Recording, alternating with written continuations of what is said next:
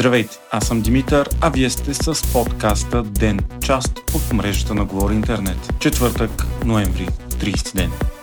Депутатите избраха подуправител на здравната каса. Това е професор Момчил Мавров, предложен от ГЕРБ. Той бе подкрепен с гласовете на ГЕРБ и ДПС.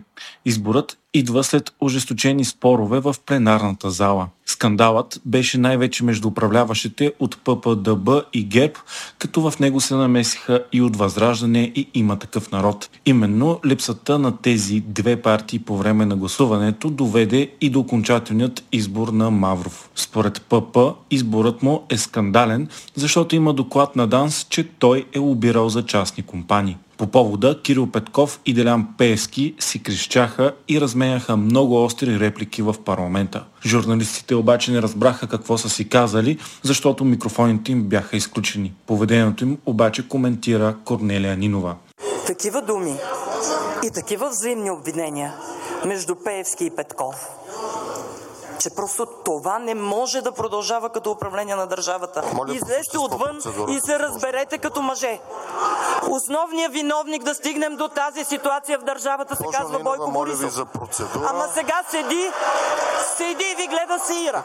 Аз просто казах, че никога няма да гласувам за някой, за който не вярвам, в който има съмнение за лобизъм и а, когато става дума за здравето, за живота на хората, за болниците, за онкоболните, аз компромис с това няма да направя. Продължава и задошния спор между премиерът Николай Денков и депутатът Делян Пеевски, който в последните дни критикува ожесточено правителството. Преди няколко дни той заяви, че иска и е готов да стане министър-председател. Днес пък продължи с атаките. Денков виждаме, че батковците му го пазат. По-добре.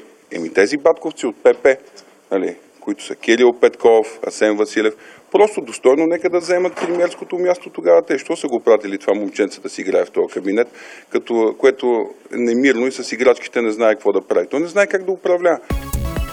Борис Бонев се оттегли от битката за председателското място на столичния общински съвет. Това стана след като той не бе избран два пъти подред. Решението било негово. Бонев бе подкрепен само от своята коалиция, съдържаща партиите ПП, ДБ и Спаси София. Те обаче имат 23 от 61 гласа и нямат мнозинство за избора. Така съветът остава парализиран и не може да започне работата си. Свои кандидати са издигнали също БСП, има такъв народ и Възраждане. ГЕРБ обаче отказват да издигнат свой и да подкрепят някой друг. И така, на третото гласуване, въпреки липсата на Бонев, председател отново не бе избран. Четвъртият опит ще се състои на 7 декември тази година. Полет на Сергей Лавров не бе пуснат да мине въздушното пространство на България. Външният министр на Русия пътуваше към Северна Македония. Първоначално бе дадено разрешение за минаването на самолета от София, но в последствие то е било отменено. Затова и се е наложило полетът да поеме за обиколен маршрут, който значително удължил пътя му.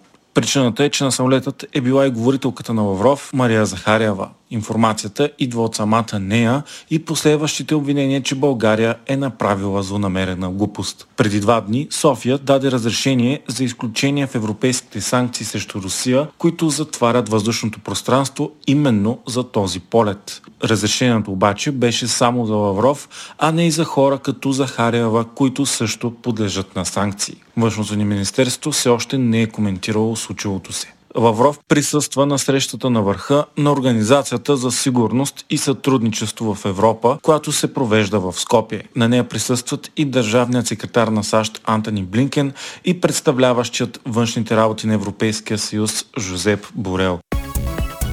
На 100 години почина най-известният американски дипломат Хенри Кисинджер. Той е бил съветник по сигурността в Белия дом и после държавен секретар на САЩ по време на президентите Ричард Никсън и Джералд Форд, а след това продължава да заема важни държавни постове. Смята се, че именно Кисинджер е човекът, който централизира външната политика на САЩ в ръцете на президентската администрация. Най-големите му успехи са отварянето на отношенията между САЩ и Китай, както и постигането на разбирателството с Съветския съюз за прекратяването на войната във Виетнам. Заради последното взема и Нобелова награда за мир. Силно критикуване обаче заради затварянето на очите си и взимането на решения, които пряко подкрепят подкрепят диктаторски режими, военни престъпления и нарушаване на човешки права, заради философията му винаги да защитава прагматично интересите на САЩ.